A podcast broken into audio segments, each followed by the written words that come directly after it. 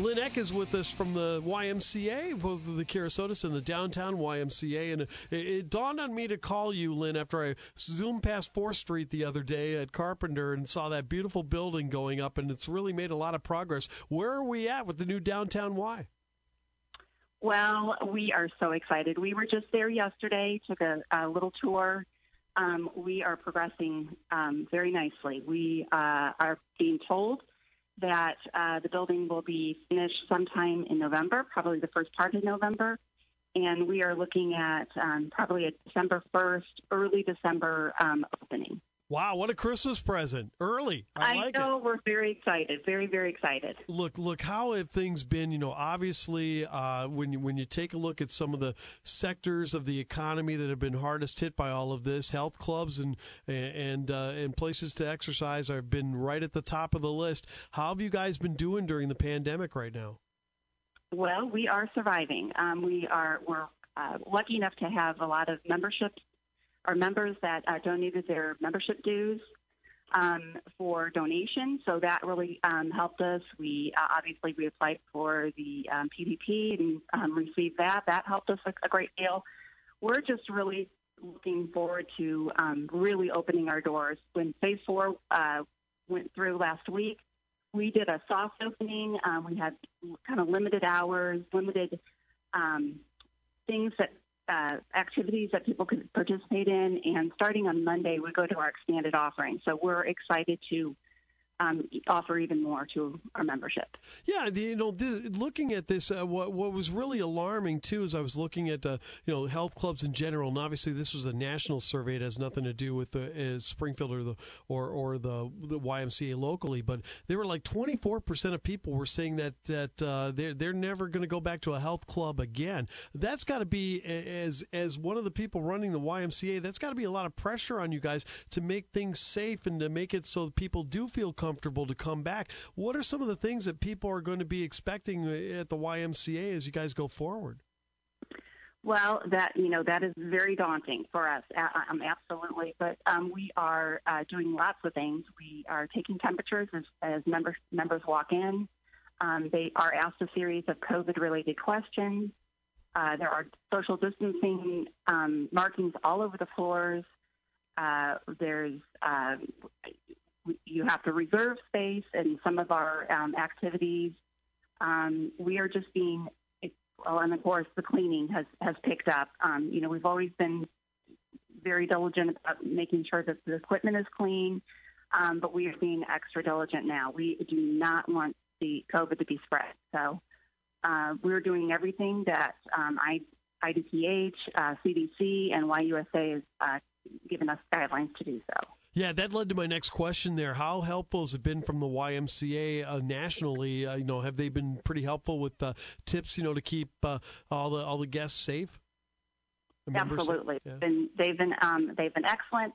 We um, have lots of YAs all over the country who, uh, you know, obviously have opened before we have, and so uh, we've learned quite a bit from just their, you know, what they've done well and what they would do differently if uh, when they open. So we are very lucky to have um, that connection with um, with the Ys around the country. We're speaking with Lynn Eck, who is with the Kerasotes and Downtown YMCA here on News Talk 94.7 and 970 WMAY. Lynn, you guys have an incredible staff at the Y, obviously. They're very enthusiastic about what they do and, and genuinely care about the members. You know, every time I've worked out there or worked in a program, you know, that's been my experience, and I know a lot of other people too. This had to really be tough for them, you know, going from uh, March to, to just a few weeks ago before they were, just a week ago actually, before they were able to. Uh, talk to people face to face, you know, is, is six feet apart or whatever. For the most part, it was Zoom, wasn't it? It was. We um, we uh, we have a great staff. I mean, they. It, that's the greatest part about our staff is that they truly, truly love what they do. Um, and uh, we yes, we were we did a lot of Zoom, um, but you know we even though our doors were closed, we were still working a lot, a lot behind the scenes. I mean, we did a lot of cleaning. Um, we drained all the pools, cleaned those up so that when we reopened, we were ready. We were ready to go. Um, we had uh, we called all uh, all of our older members, made sure that they were safe. Um, we did we do provide or did provide um, essential care for um, our child care for essential workers. Yep. So we um, we were still kind of busy even with our doors closed. Yeah, let's talk a little bit too about the elderly members too, because obviously that's got to be a concern. I mean, when you look at the numbers for COVID, you know, mostly eh, the the, the biggest hits obviously are in the uh, congregate settings were for elderly, but obviously a lot of people too congregate at the YMCA. You know, you get a lot of elderly people in the morning and stuff. You know, is, is that still going to be able to happen? You know, as we eh, move into phase four, you know, is there any kind of concern about the elderly people there? Well, we are not providing coffee service, which is a big bummer for our um, elderly group because that is their thing. They like to work out a little bit and then they sit in our lobbies and um, talk and um, connect. So um, we are not offering coffee service at this time, and our um, seating is um, socially distanced appropriate. So we, we, will see what happens next week when we really open our doors. Now, Lynn, what about the competitions and things like that? Will we be getting back into those very time? You know, the, obviously the kids love to compete, and and uh, you know you you, you uh, have Olympic quality programs there. Ryan Held would be right there to prove that. You know, it's like, uh, will the kids be competing again anytime soon?